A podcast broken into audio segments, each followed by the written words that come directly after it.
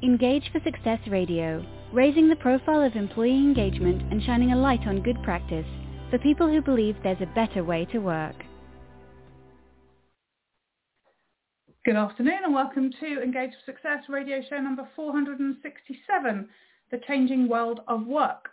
Uh, I I'm not going to be doing the radio show though um, because our guest hasn't arrived. I've been uh, trying to get in touch with him and not had a response and he's not here. so um, I've just come on to let you know that uh, we're doing what we can to try and get this sorted and recorded for you. So if you're listening and you're hearing me, um, please do come back in a day or two and hopefully there'll be a show here for you. If not, next week we've got Andy Goram who is talking to Bala Balasubramaniam of Innov- Innovation Minds, and they're talking about boosting engagement using the programs and technology that's currently available.